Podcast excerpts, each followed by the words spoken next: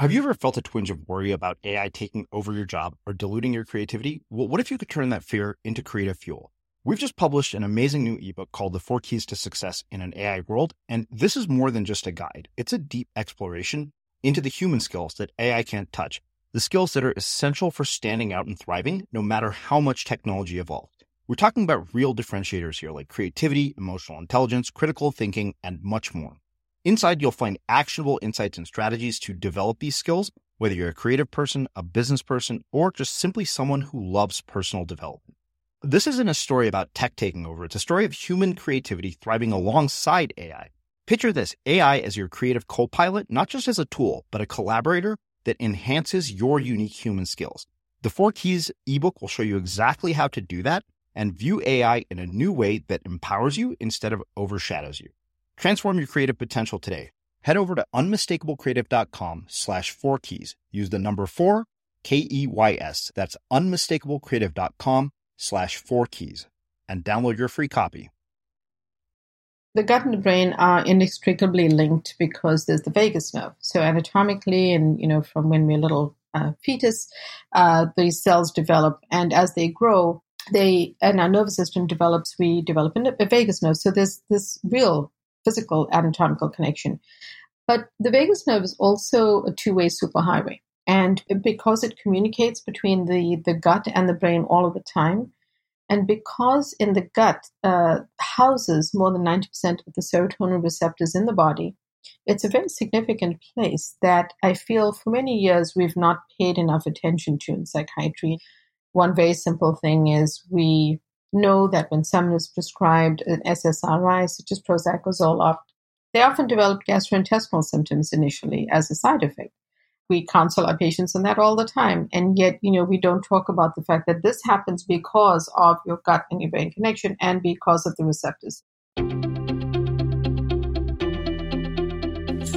I'm Srini Rao, and this is the Unmistakable Creative Podcast, where you get a window into the stories and insights of the most innovative and creative minds who've started movements, built thriving businesses, written best-selling books, and created insanely interesting art. For more, check out our five hundred episode archive at unmistakable creative dot com.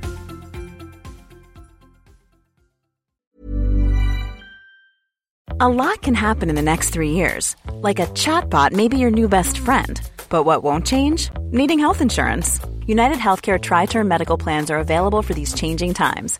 Underwritten by Golden Rule Insurance Company, they offer budget-friendly, flexible coverage for people who are in between jobs or missed open enrollment. The plans last nearly three years in some states, with access to a nationwide network of doctors and hospitals. So for whatever tomorrow brings, United Healthcare Tri-Term Medical Plans may be for you. Learn more at U H one dot com. Introducing Wondersuite from Bluehost dot com.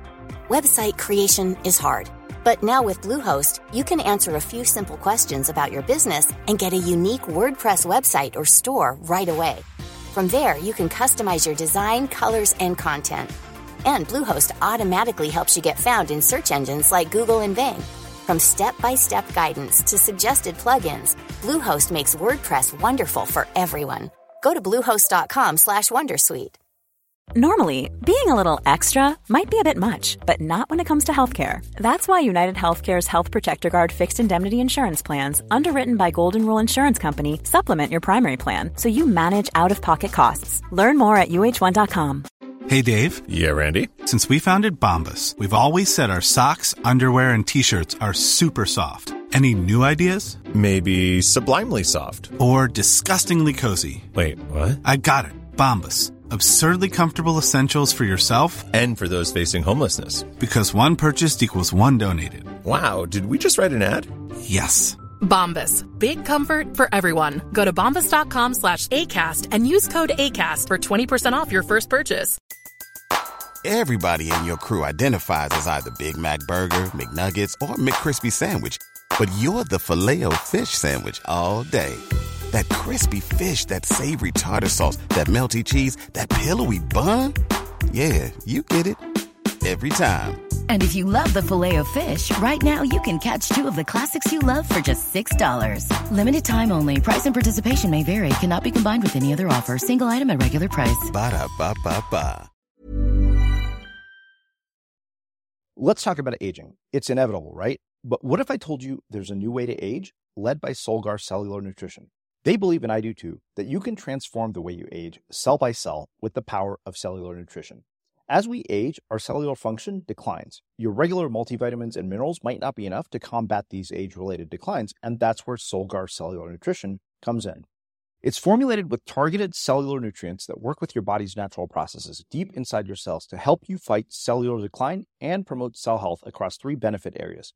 It supports cell energy, repair, and vitality, muscle strength, and even glutathione production to help protect cells.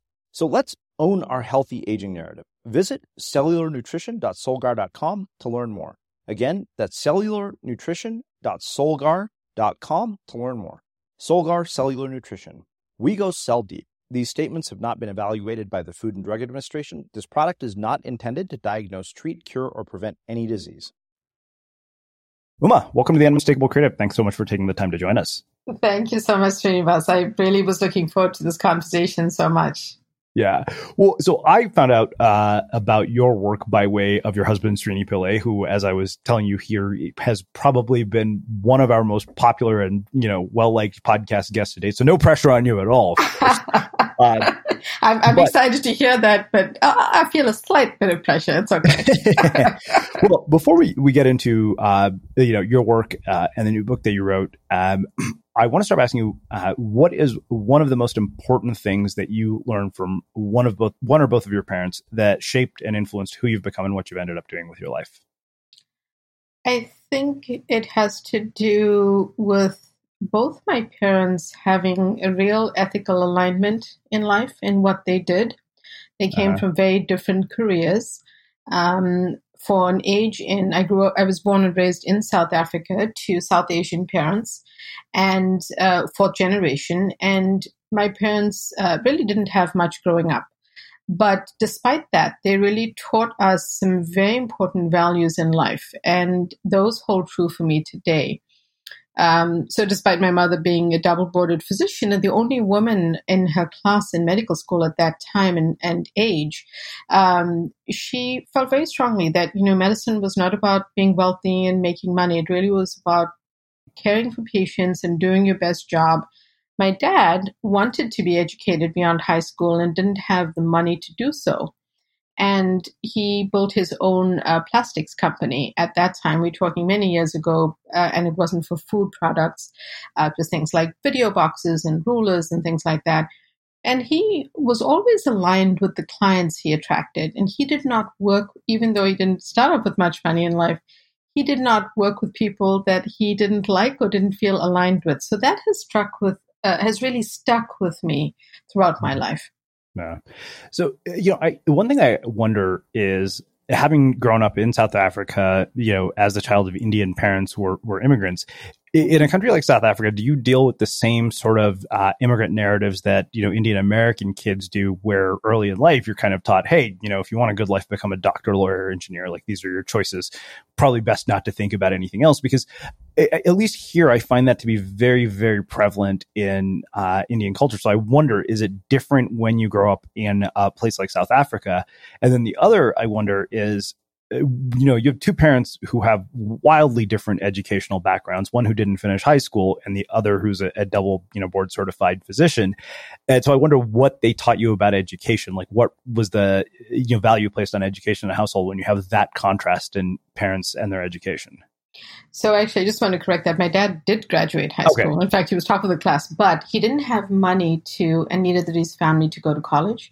Okay. Um, so, so I just want to correct that because yeah, yeah, uh, yeah, no, no, no, no worries. Um, so I think that's a great question. Um, I think that immigrant cultures are very similar. So uh, we are fourth generation South African Indian, but those values of study, be educated.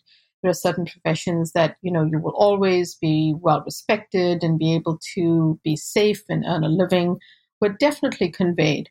And I think there's a real similarity with what I see um, having immigrated to the United States and, and in, in the immigrant culture. I think that um, one of the things people don't realize about growing up uh, a person of color in South Africa is that um, growing up in South Africa in apartheid, there was only black and white. So whatever color you were, it didn't really matter. There were sort of the white privilege, and then there was, you know, you you had less privilege.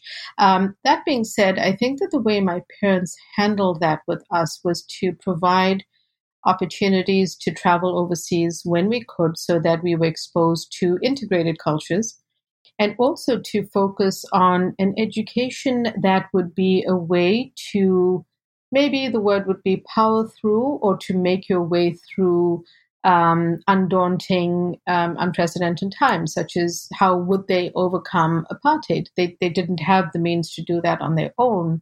But what they could do is empower their children by focusing on education. And they mm-hmm. both did that. Um, you know, my um, my mom, as I mentioned, was was ahead of her times in, ter- in terms of uh, women of color going to medical school, and was a trailblazer in that way. My dad, in a similar way, um, you know, was a trailblazer in the uh, business world, because people would always say, well, you know, which where did you study and how did you learn this? And he, you know, he was one of those people who really came from the school of hard knocks, as they call it, and Uh, because he was smart, used that in a way to build a very successful business. So I think that the, um, and yet even, even Srinivas, when we, when, when my family had a little, we were a little bit more comfortable, um, there was always that value system, you know, of, of, of ethics being important, how you conduct yourself in life being important, you know, um, being respectful to elders, you know, saying please and thank you to people, just having certain um, certain graces that I'm very, very glad I grew up with. Um, and, and I think that those were important to me. Um, the way that they they sort of encouraged us was not to say you, you can either do this or that. They focused on, we really want you to do well and be educated. We want you to be happy. We want you to take the opportunities. And these are the opportunities we can provide. And I think that that uh, led to, I have three other siblings, and all of us are physicians. And my dad was not the phys- the only non-physician in the family would, would joke and say, you know, all these doctors in the family, and I have a small business and I make more money than them. But again, it was it was it was really funny. Not only was yeah. it true, but again, you know, every one of us was sort of aligned with a certain aspect of medicine that we loved. Me, I was the psychiatrist in the family. We have a surgeon. We have a, uh, you know, uh, uh, uh, cardiac, uh, uh, a new, uh, ca- uh, nuclear medicine specialist. We have, you know, a, a general practitioner who's super qualified. So it's, it's like this whole disparate bunch of of, of uh, doctors, but really aligned around, I feel, what my parents raised us with. Mm. Well, it's funny because, like, my sister is a doctor, her in-laws are doctors, and I told my dad, I was like, listen, I can't make the family Zoom because our family Zooms are starting to feel like a damn coronavirus briefing every time we have one.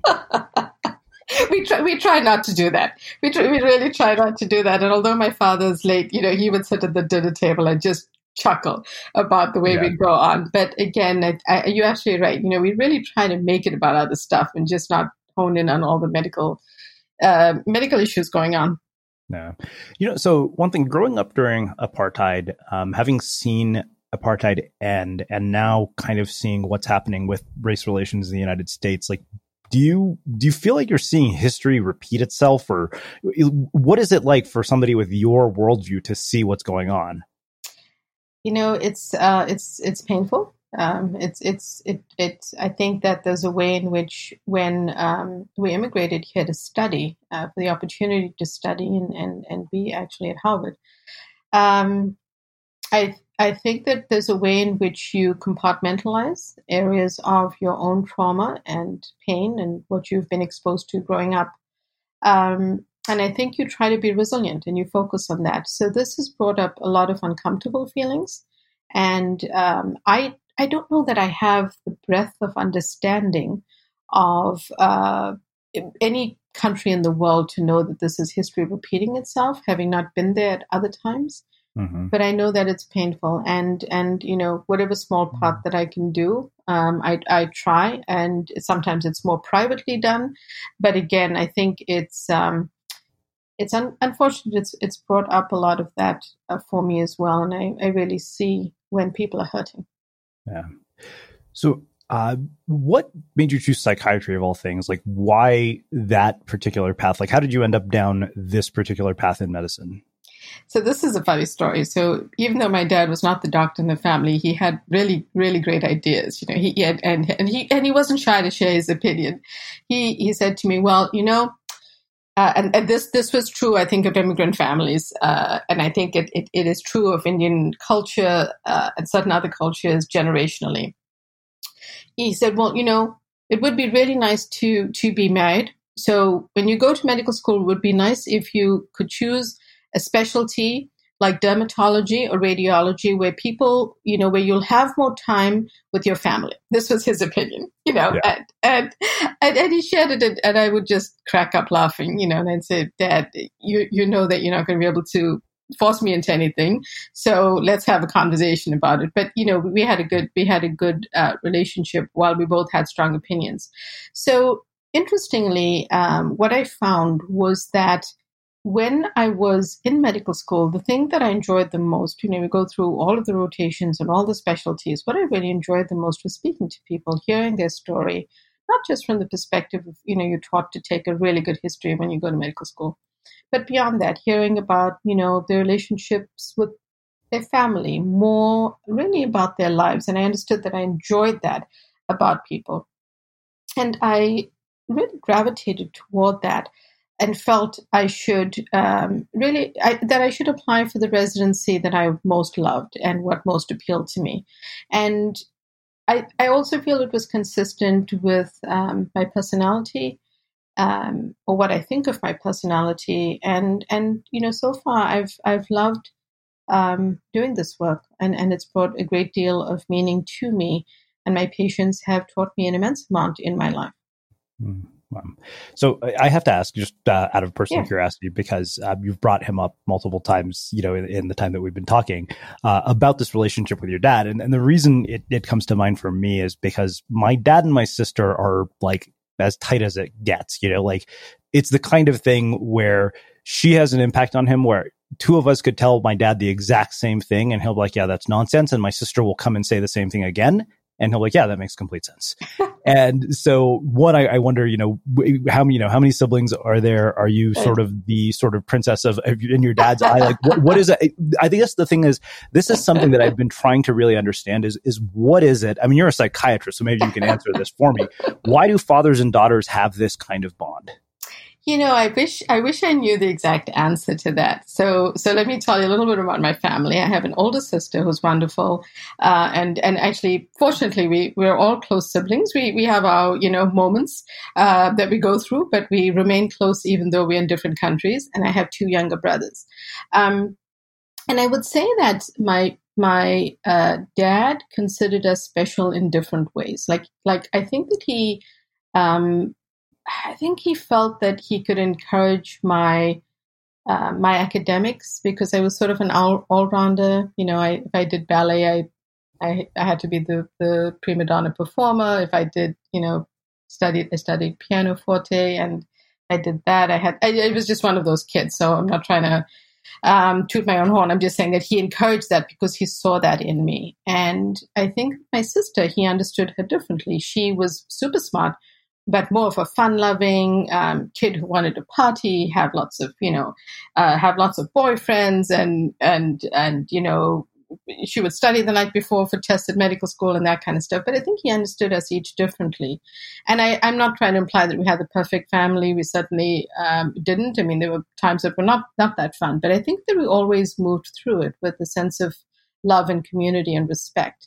Um, so no, I wasn't, I, I didn't consider myself a princess, but then if you ask my sister, she might say, of course she was the princess in the family, you know, and I don't feel that about her, maybe because, you know, years of therapy have helped me. I'm not sure.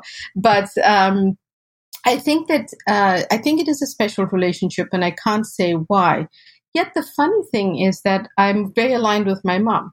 You know, I, I sort of, uh, here's a, here's a cool story you would like. So when she graduated medical school, Um, she was told you shouldn't do psychiatry because that's a crazy profession. You have to be, you know, um, a, a specialist in a specialist in terms of internal medicine. And so she went on to be primary care and rheumatology, which she loved. Um, and so it was interesting because the perception of the Indian community and um, her family was, you know, it won't be as respected if you do psychiatry. So in some ways, I'm aligned with her because I've sort of lived that out for her. And mm-hmm. she loves talking to me about my patients and, you know, anonymously, of course, but just about the, the concept of it and, and that type of thing. And in my book, you know, my dedication, people keep asking me, what was the advice your mother gave you? Yeah, that's why I started with that question. And it's it, and it was the fact that my husband, Srini, was in her tutorial group. She was his professor, and she met him before I did. And so one day she, you know, she comes, uh, she comes home and she says, "So have you met that um, that new, you know, that that that this, this student in my group? And his name is so and so." And of course, we're all in different classes. And I said, "Mom, I don't know who you're talking about." And she said, "Well, I just, you know, he's he's a really nice young man, and I, you know." He, he, I think it's, he's, he's the kind of young man maybe you should consider dating. And that's all she said, you know. But I think she kept priming me. She kept priming me because she was smart enough to know that I'm not the kind of kid you tell tell them what to do. Same with my yeah. dad. They kind of knew that. And, um, you know, she sort of primed me. And then, of course, somehow the other serendipitously in this large school, he popped up on my radar. Mm. And it, it was fascinating because she saw that, you know, she she had that deep set understanding of me, um, you know, speaking to the relationship that we have with each parent, to understand that um, that that was someone who could kind of be a good match. Um, and, you know, I, I have to thank her for that because it's worked out. So yeah. uh, she saw that long before I did. Well, that's funny. I, you know, some people listening to this might know I was recently on a Netflix documentary called Indian Matchmaking, and somehow everybody and, you know, my parents, their friends and everybody have descended like vultures thinking that, oh, like we have like the perfect person for you. Of course. And I'm like, you guys are really bad at this based on everything that you've sent me so far. I'm sorry, but you're all fired. Uh, but yeah, it, it's, you know, it's funny that you mentioned like you don't see it, but your sister does as a princess. I was like, yeah, that's because she's the older sibling. Like, probably, you know. it, it could well be, you know, I, I bet if she's listening to this, she'd be, of course, she's the princess string of us, you know, but it's, it's so, it's so funny. It's, it's just like, you don't see it that way, you know? Yeah. Well, I just know this because it, it's, you know, my, my sister just has an effect on my dad that none of us, the rest of us do, you know, he talks to her every day and like we talk every couple of days and we hit a dead end in about fifteen minutes. It's like, okay, cool. I'll, I'll talk to you later. You know, but maybe that's just because, you know, two men talking. Uh, well, let's do this. Um, let's let's actually get into, into the content of the book. What prompted you to want to explore this connection between, uh, you know, food and the brain? I, I think to me, I was really thrilled because of the fact that so much has been written about this, but unfortunately, a lot of it has been written by people who have used themselves as guinea pigs and tried to basically pass it off as real science. Mm-hmm, mm-hmm. Uh, so, uh, so uh, you know, it, it's it sort of starts with how I've been practicing psychiatry, and uh, again, you're going to say, "Wow, the psychiatrist," she just keeps going back to her childhood. But the truth is, I grew up in this large Indian family, and lots of you know um, mothers, grandmothers, aunts um, uh, in the kitchen, and older cousins. So I wasn't expected to cook. But I was always hanging out in the kitchen, loved food. And because of the doctors in the family, there's a focus on healthy nutrition.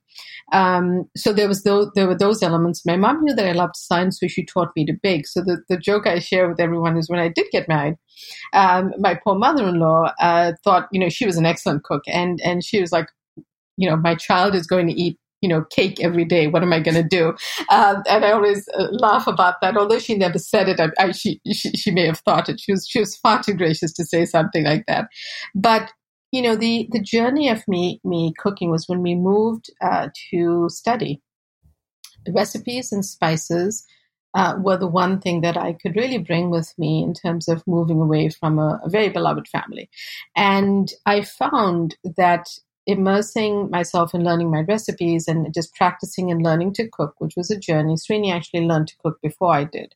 Um, and uh, so, you know, he, he was a good guide and a great t- taste tester, but I found that it really offered me mindfulness and peace of mind and something I look forward to at the end of each day. And I started to bring that into the office.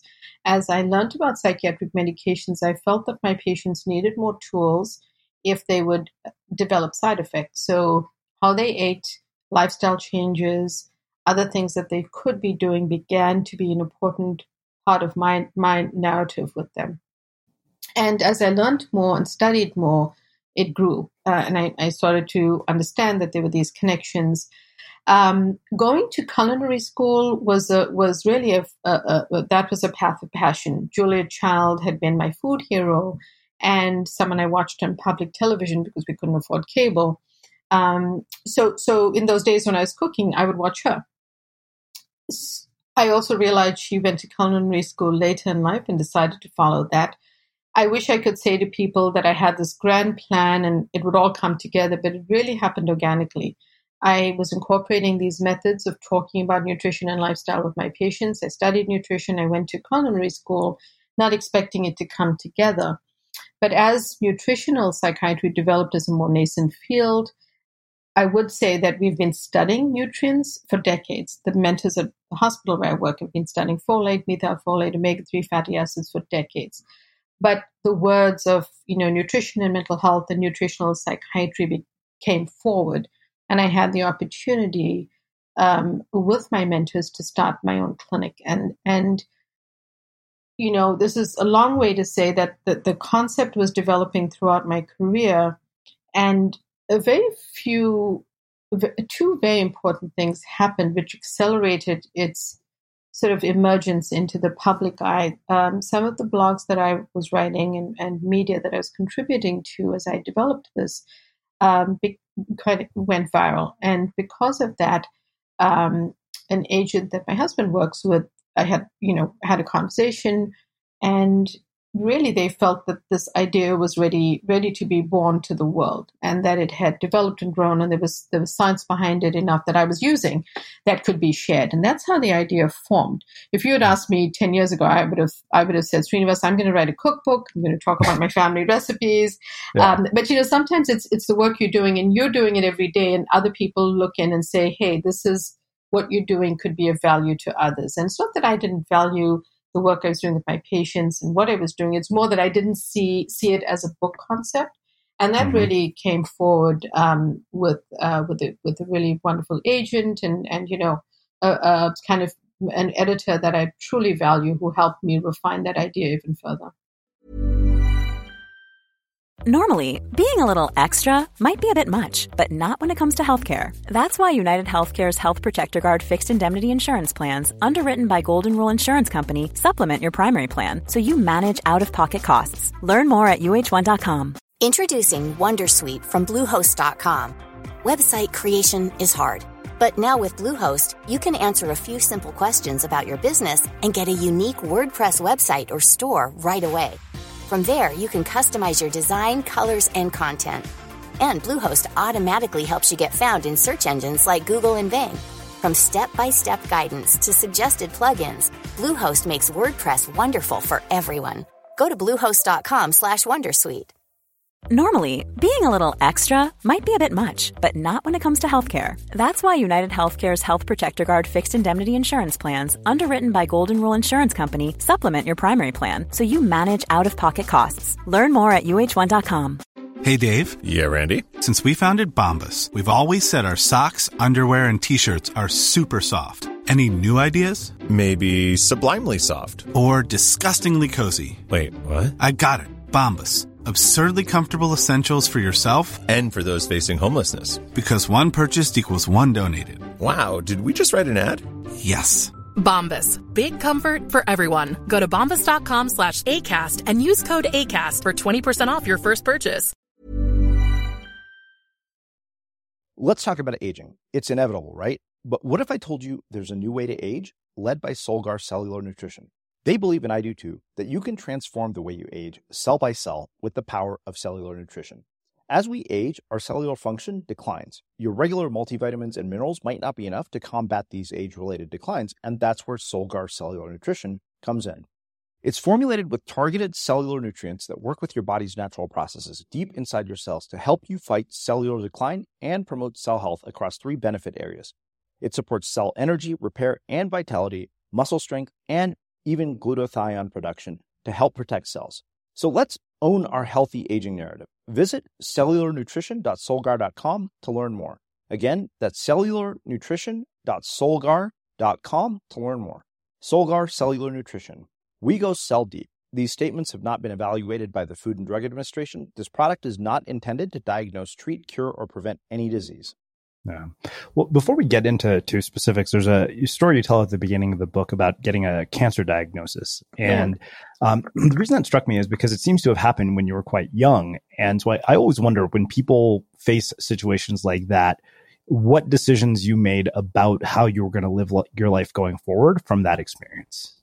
Um, it it was it wasn't when I was a child, so it was in my adult Dude. years. Uh, it, yeah, it was, yeah. I, uh, uh, but you, you're right. It was you know uh, it wasn't immediate, and I think that um, you know when when you know the, the the medical when you know the medications that are chemotherapy, and you know the some of the the facts behind or the known science behind how these things develop, you I think it can be a little bit more scary, and I think that the way it changed me. Um, well, firstly, a diagnosis of cancer does change a person. You are never the same again. And one of the reasons is that you um, you live each day never knowing, and you have to figure out a way to manage that uh, in yourself and realize that the way to move through it is to move forward and to move forward with immense strength.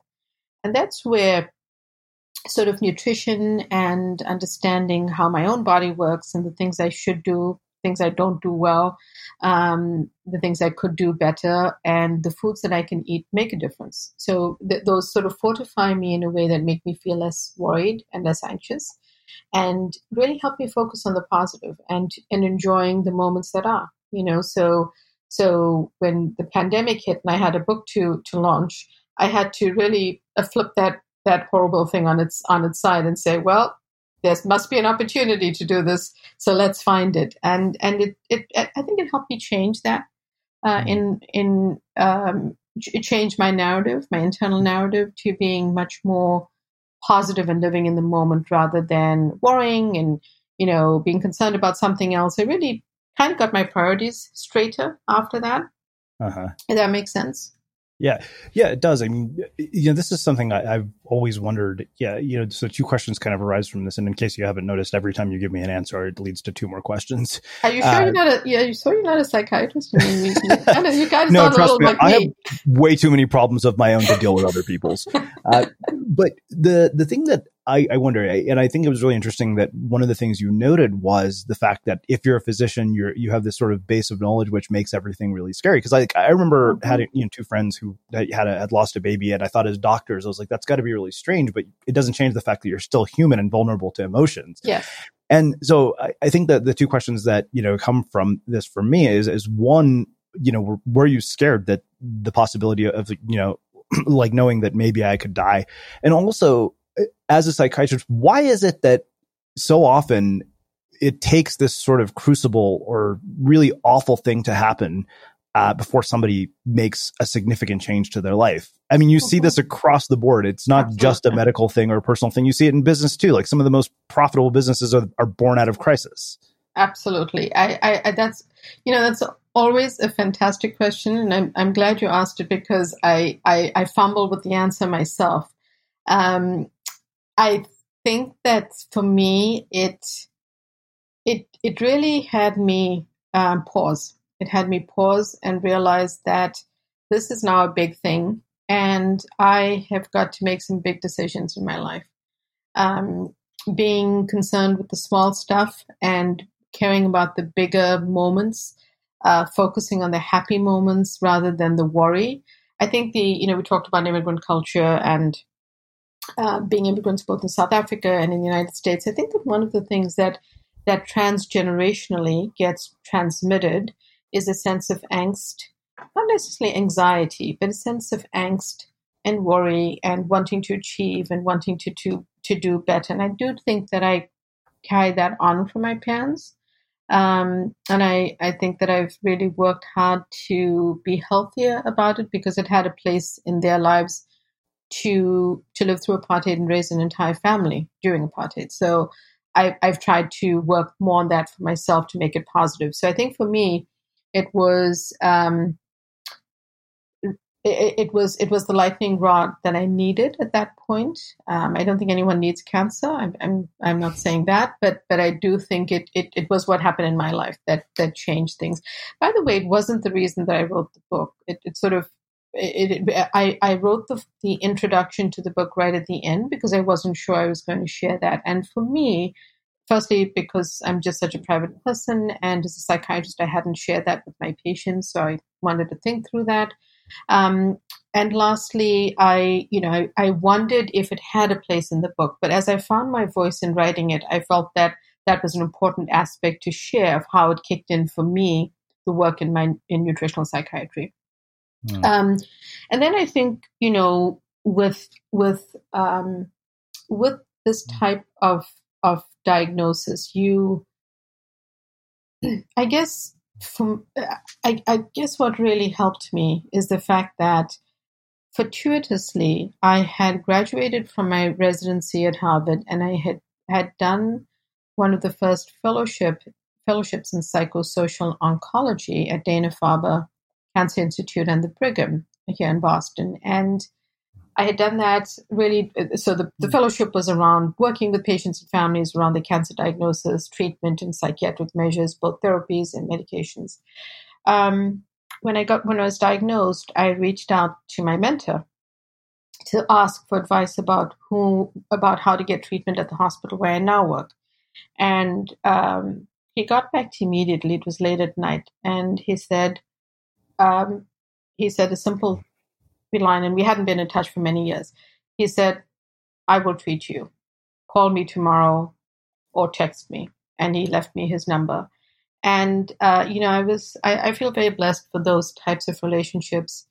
Um, and he's, you know, he's a prominent person in, in, in, in the world of breast oncology, one of the most prominent. And I had been fortunate to work with him, and he was a supervisor when I did my fellowship.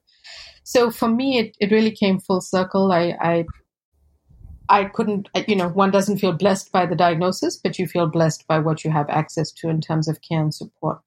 Um, so that was very meaningful to me. Wow.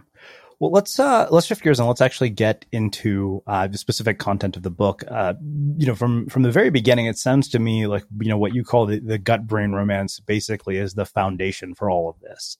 Mm-hmm. Uh, correct me if I'm wrong, but uh, that was the sense I got from it from yes. reading. So can mm-hmm. you talk about sort of that whole concept? I mean, you talk about the microbiome and the central and autonomic nervous system. Can you expand on that and talk about how it sort of connects to this whole idea of, of your brain on food?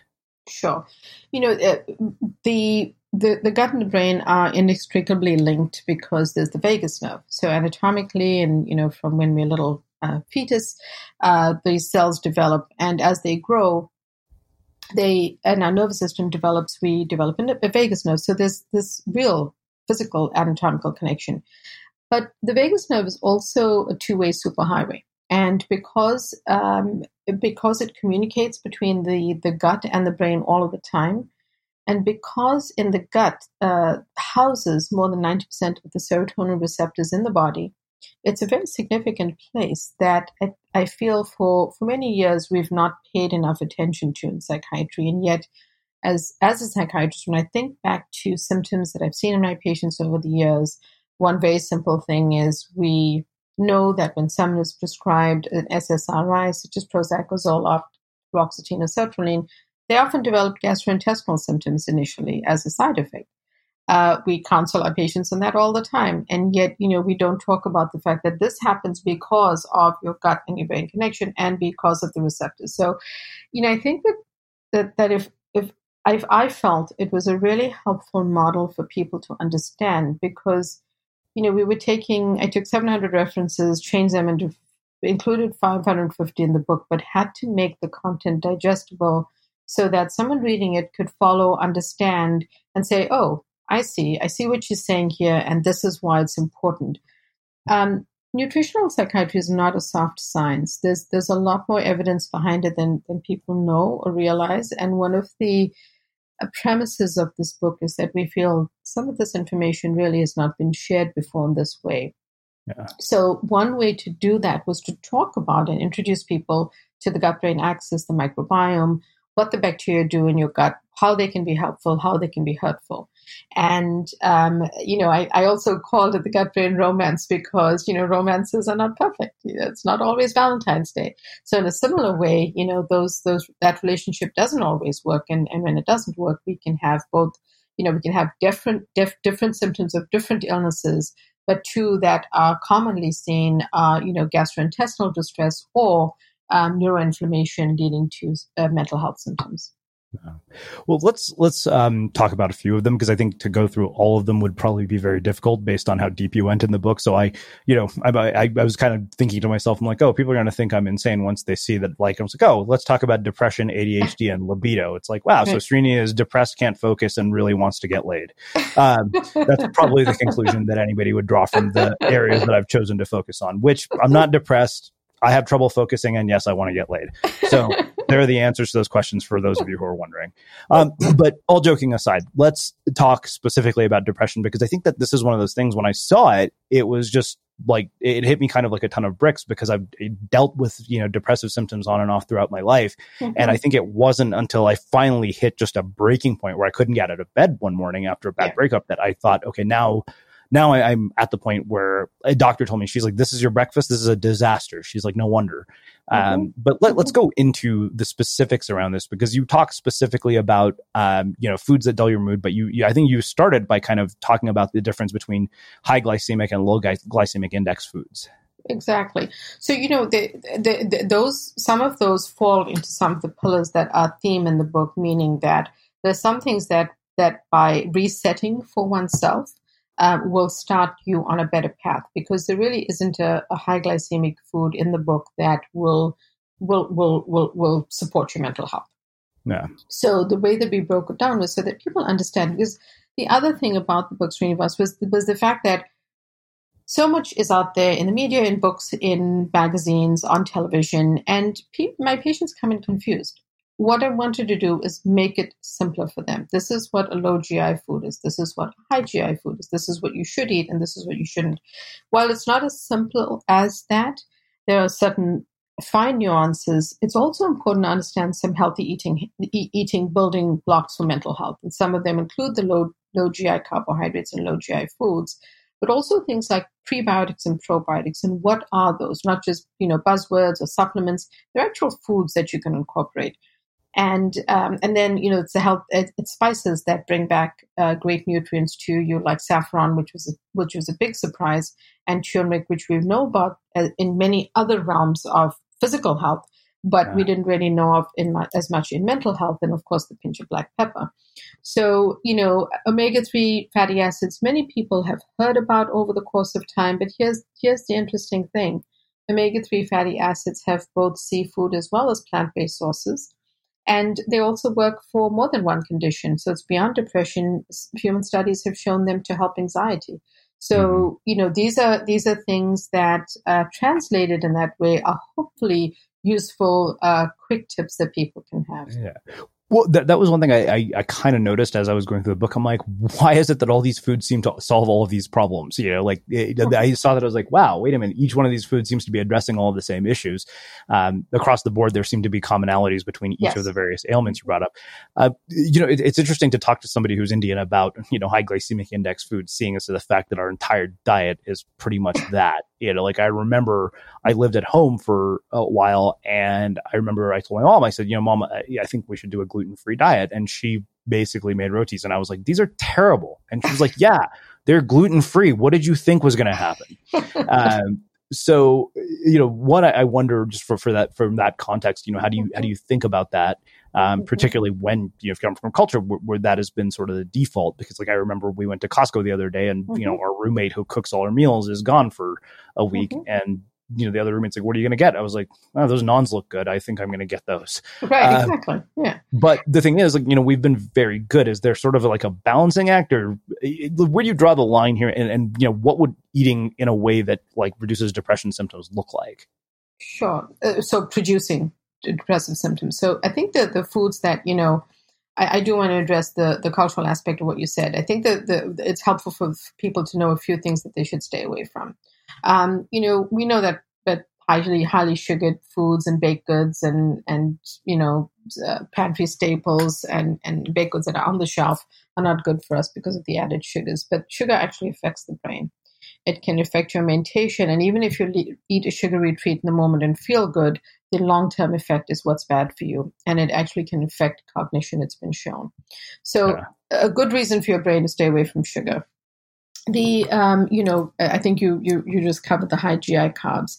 Um, then there are things like artificial sweeteners. So the two, you know, that I think have shown the best results, even though in stevia, depression uh, has been associated in the longer term and for other conditions. If I were to say, if you really can't get off something sweet, stevia and erythritol are two you can, you can go to because of the imp- impact on insulin.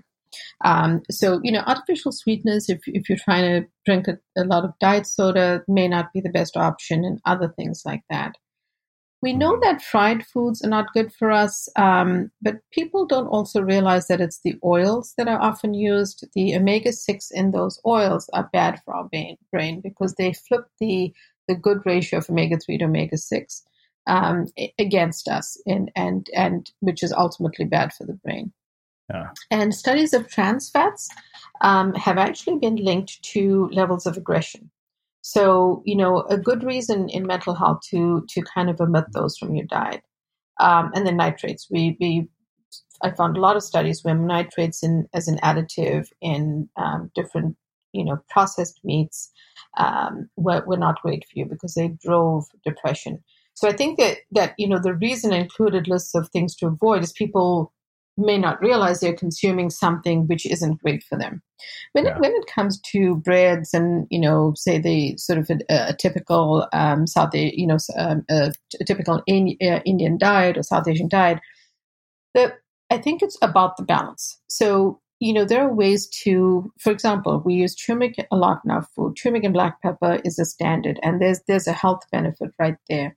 It's I think where we get into trouble is the the amount of bread, the amount of, say, rice in, in, in certain parts of the country, and and the um, and and the the fats that we cook them in. So ghee on its own is not horrible, but I think if you if you try to make a healthy cauliflower dish, but it's laden with a ton of oil, that's not helpful. And I'm not yeah. saying that everyone cooks that way, but I think that there are tweaks we can make within the diet that can can be helpful. For example, you know, I would say have the gluten, the the, the naans with. with gluten, but don't have it as often. You know, yeah. switch it out with other forms of breads that are now being, being um, uh, you know, the tons of recipes on the internet for how you can use cauliflower. And, you know, and I'm not saying you have to make it from scratch, but there are ideas to change it up for yourself, or what I truly believe is in a treat day. So, you know, a treat day is whether it's your naan or, or, or something else, else that, you know, you wouldn't want to consume in the other days because it's not going to be great for either your overall health or the fact that it's processed, or, or whatever the reason might be. Gluten on its own is not necessarily bad. It's often um, the fact that gluten has been shown to, for example, drive anxiety.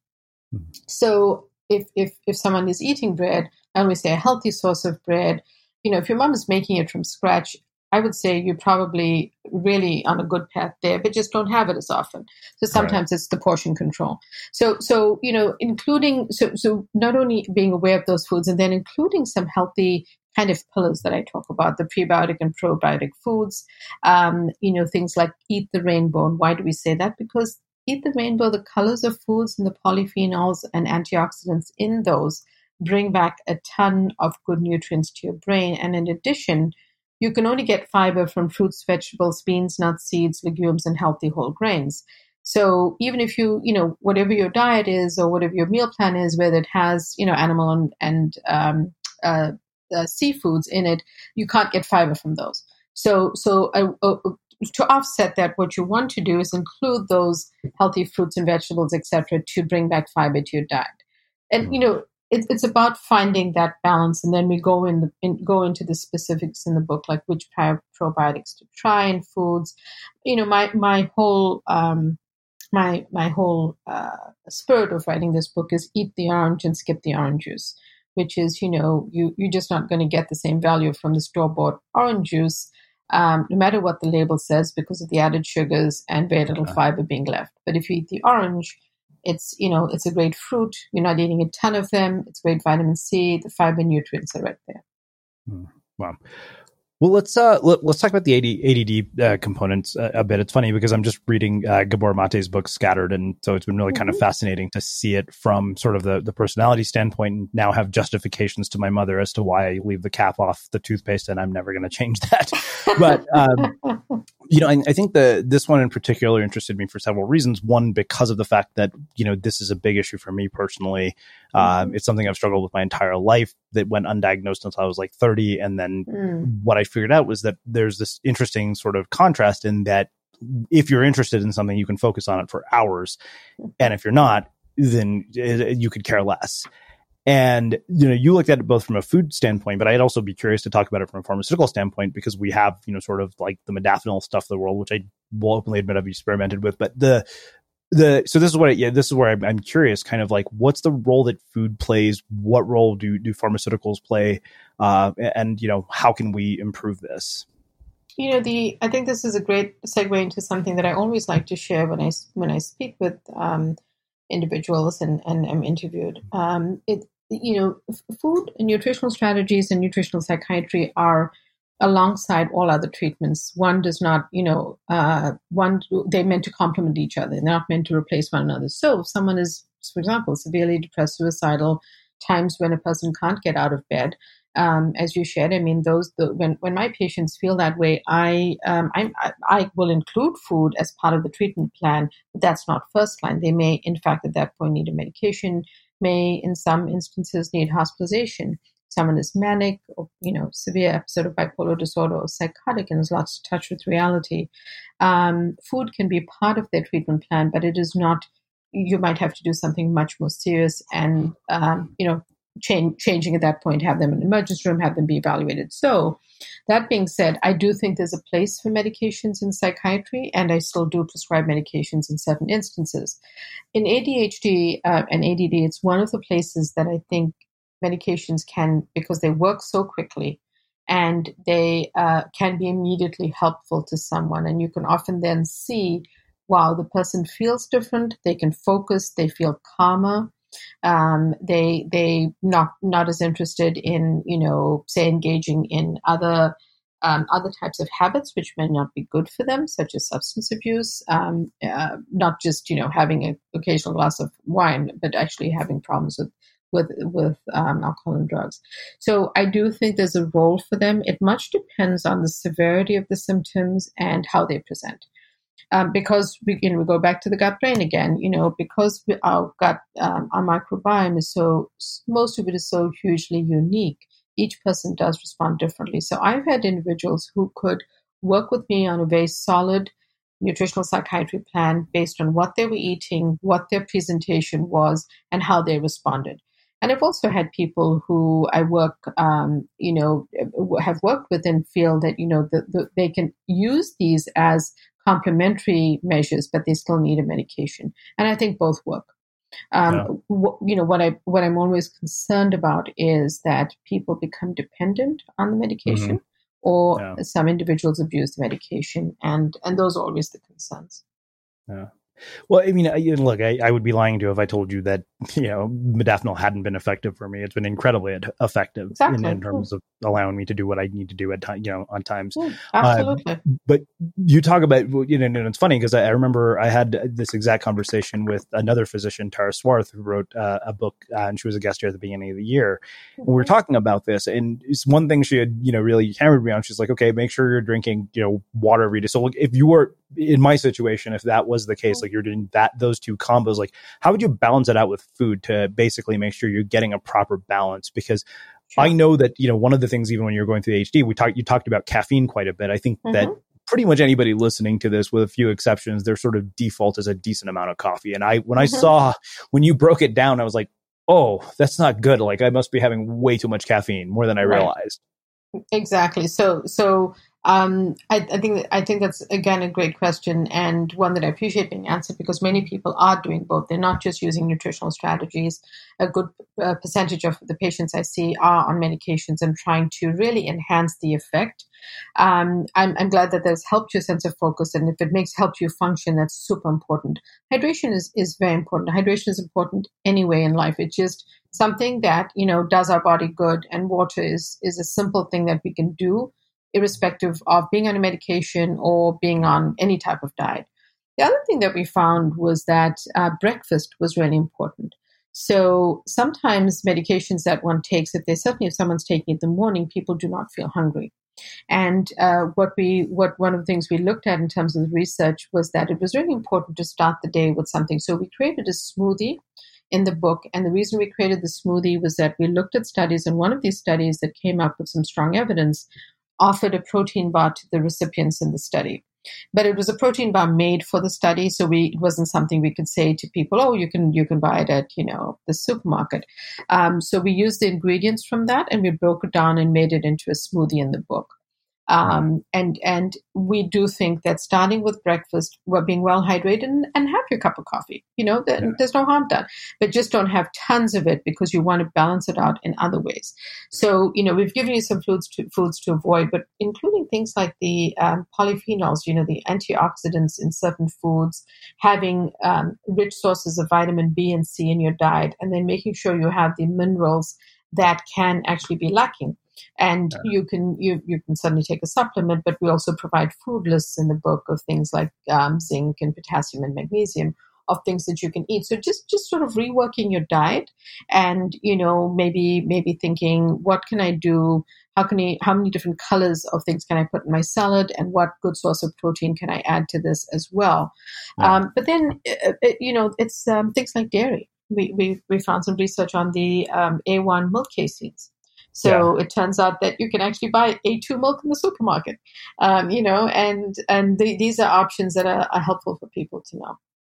So the, the what's interesting is is like the I just want to make sure I'm coming to the right conclusion, is that like the right diet, because you're right, you know, if you take any of these medications, you take them a daffodil, like you're like, I want my coffee and I'm not feeling hungry until like right. noon. Yeah. And uh, you know, the other thing, the the thing that I wondered about, because you brought up dairy, is, you know, you talk about the fact that yogurt and granola could be great for stomach issues, which, you know, I, I've had issues with I B S, but on mm-hmm. and does this like fly in, in contrast to that, or does that still hold with the case of, of any sort of focus or A D H D type symptoms? So and that's, it sounds like it basically the diet, like starting with the smoothie you're talking about, would actually enhance the effects of the modafinil.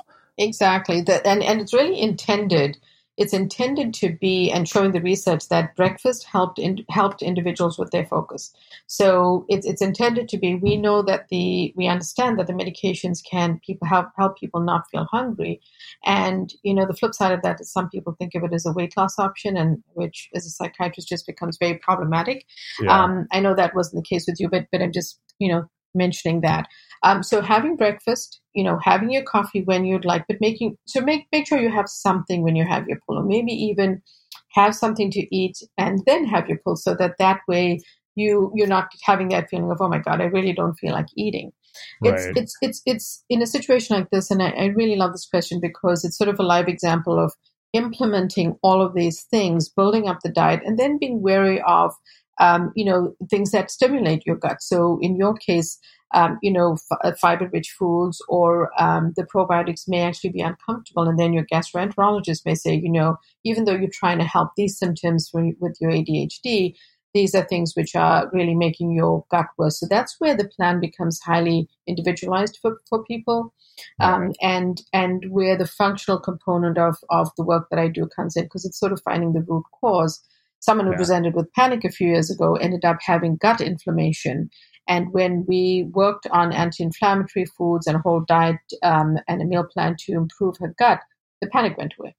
Um, mm. You know, so so it's, it's each person is, I would say, slightly different. And in your case, you know, uh, those options for the pre and probiotics and um, fiber-rich foods may not be the best, depending on what your gastroenterologist says. Interesting. Yeah. I mean, because I've been starting with, with yogurt and granola. And then when I read that, I thought, oh, I wonder if, if the smoothie you're talking about would be a better option. Right. And you could use, you know, if if you if you like dairy, um, then mm. try the, your option would be to try A two milk because, yeah. or goat's milk or sheep's milk because they, totally. It doesn't have the A one caseins yeah. that are actually shown to be uncomfortable. And then gluten as well, mm. unfortunately came up in, in being problematic and, yeah. and sugar, you know. So Sugar, uh, sugar unfortunately shows up everywhere. Yeah. Well, it's funny you, you mentioned sugar because, you know, every now and then I have this, you know, momentary sort of cheat day of, oh, I'll wake up on a Sunday morning. I was like, oh, you know what? Sounds amazing right now. Dunkin' Donuts. And we have a Dunkin' yeah. Donuts right around the corner. Yeah. And literally one hour after I eat it, I just feel suddenly this crash mentally that I, I was yeah. like, oh, why did I do this yeah. to myself? Yeah. Uh, I was well, like, we, this we, is definitely we, not going to help. We, I, no, I, I I know the feeling. I've had the feeling. You know, we're big fans in Boston of Dunkin' Donuts. It started here, so so I hear what you say, and it, it, it has happened to one to to many of us on any given day. But it's exactly that feeling. It's like, hey, I really want that, you know, tasty treat of whatever it is, and um, and I'd encourage you just psychologically to call it a treat day, you know, and then course correct at the at the next meal that you have. But yeah. it's that crash that none of us enjoy. Um, and you know, the the other thing. You know, in A D H D, um, just just for you to be aware, you know, you mentioned going shopping and your roommate who cooks being away, the, pro- the the processed foods with the food colorings and additives and dyes and all of that are just not good for A D H D. So so maybe just thinking of, you know, hummus and, and crudité and, you know, snacks mm-hmm. that, that are still whole foods um, and, and better than, you know, the more processed uh, ideas. Right. Well, let's uh, let's wrap this up by talking about libido. I realized that, you know, my, my choices, as I said, were really bizarre as to which areas to cover. But I figured I was like, these might be the most universally relatable ones. I was like, you know, I can't focus. I want to have sex, um, you know, and I might not feel as happy as I want to be. It's like, yeah, you know, everybody probably to some degree has basically dealt with all three of them. Right. Um, I, you know, right. in the interest of time, actually, you know what? Let, let's do two in the interest of time if we can do them quickly. The first one is insomnia and fatigue, and then let's do libido. Sure. So insomnia, my tip for that is um, to include, um, as you as you know, Srini, was the long list in the book, but my, my tip is usually include melatonin-rich foods in your diet because you can have, and I say flip your breakfast, uh, by having an omelet or frittata at night, eggs, um, certain fish, milk, and things like um, asparagus and broccoli all have melatonin. And I have a few tips about just, you know, have that in the evening. Start to get your body ready for sleep by having natural sources of melatonin. There are also some other foods in the book, including things like tart cherries, which it turns out you can, in fact, order online um, and make your own juice or have it as a snack. So so those are just, you know, a few a few things. There are also ideas like having, um, making overnight oats, using rolled oats and adding in some walnut, sunflower seeds and uh, flax seeds because those, in fact, are also rich in uh, melatonin. So perhaps it's something you can have in the evening, um, you know, to, to, to kind of help help your body get ready to rest and, and start to to help you help yourself get ready to sleep. Hmm. Cool. Um, well, let's talk uh, about libido. Like I, I'd never made that connection. I was like, wow, is like the food you eat impacts your sex drive. I mean, I could see why it would, but right. um, you know, that's even more fascinating to me. I was like, okay, you know, how can you that's, improve that's it with food? Exactly. So, you know, again, we have the, the foods to embrace and the foods to avoid, and things that, you know, showed up as positives with things like pistachios, um, things that uh, boosted, uh, you know, certain uh, hormone called oxytocin, like dark chocolate. So dark chocolate, you know, uh, the darker the better. The flavonoids in dark chocolate are great for the brain, but it turned out they also help libido. And other things that uh, boosted this hormone oxytocin included magnesium and um, some essential amino acids that were found in things like um, certain types of dairy, certain vegetables and eggs. Um, but also, you know, uh, pomegranate juice was found to be, uh, hit a high note. So I think that incorporating those foods, um, in fact, if you look at the food list, you can actually incorporate those things on the day you're going on a date. You know, you can you can save your glass of red wine for the for the dinner, but you can start your day with coffee. You can include these foods in different ways throughout the day. And you can start to do it more regularly if, you know, if, you, if you're struggling a little bit with your libido. And yeah. some herbs and spices that helped were saffron and fenugreek. So, you know, if, if you're cooking, Srinivas, if, you, if you're upping your cooking game there, you might want to make biryani with the saffron on top for your date the next time. So that suddenly she's like, why do I feel so aroused from eating your food? Exactly. Great. Exactly. Well, I'm sure that's going to do wonders for my dating life. um, So I had one one other question. You brought up dark chocolate, and it's kind of funny because this is one of those ones that I wonder about. As somebody who has like a real sweet tooth, I've always justified an excuse to eat dark chocolate in the afternoon and go buy yeah. chocolate bars. Oh, Jim Quick says this is brain food. Now you've given me the go ahead, right. But I'm assuming there's some sort of, you know, line here. Yeah, yeah. So so it's the darker the better, meaning more than seventy percent. So I'm really talking about okay. those dark pieces of chocolate chunks. Or the Those very, are hard to eat just by like more than one or two because they're so bitter. Well, part of it is how you pair it and, and getting your palate used to, because it's it's really just not the candy bars we're talking about. And here's the reason.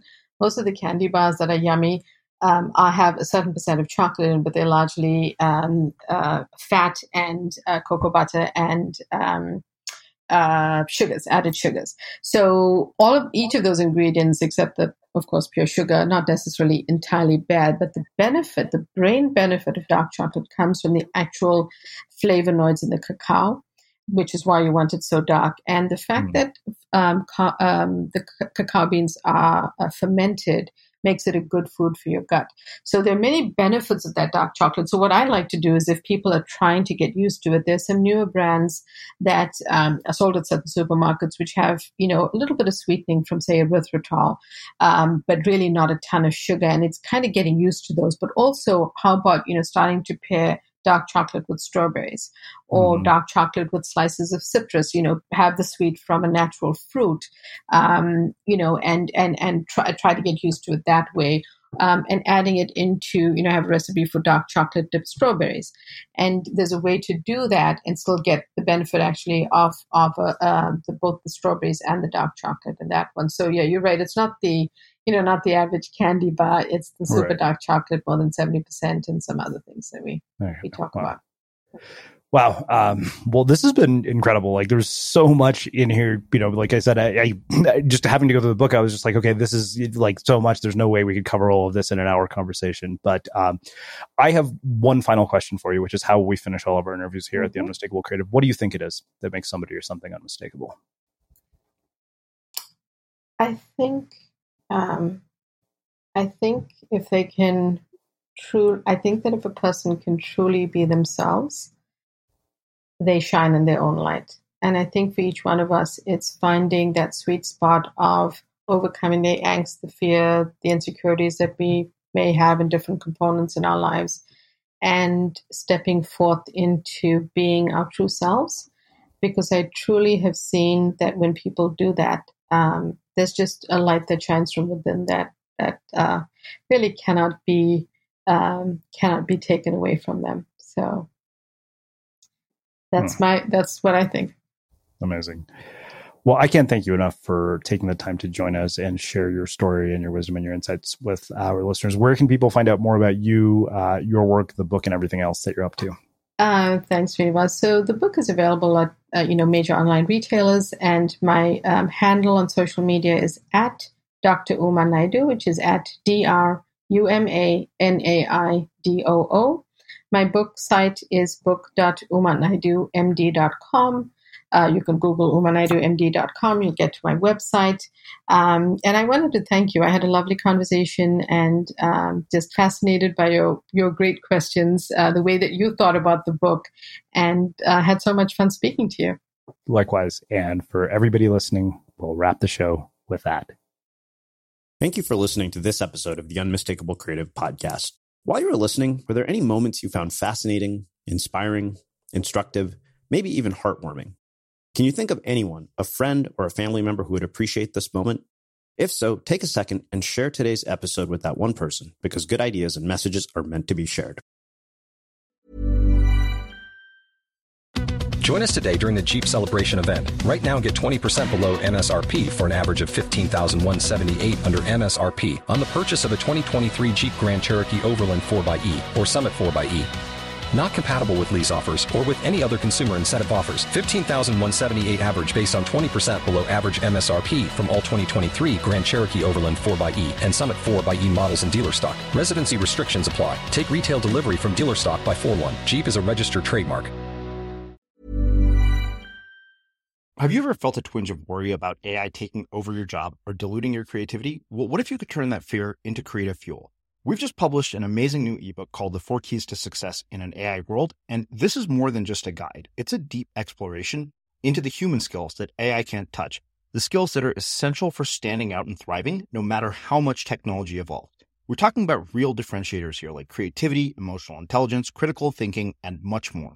Inside, you'll find actionable insights and strategies to develop these skills, whether you're a creative person, a business person, or just simply someone who loves personal development. This isn't a story about tech taking over. It's a story of human creativity thriving alongside A I. Picture this, A I as your creative co-pilot, not just as a tool, but a collaborator that enhances your unique human skills. The Four Keys ebook will show you exactly how to do that and view A I in a new way that empowers you instead of overshadows you. Transform your creative potential today. Head over to unmistakablecreative.com slash four keys. Use the number four, K E Y S. That's unmistakablecreative.com slash four keys and download your free copy.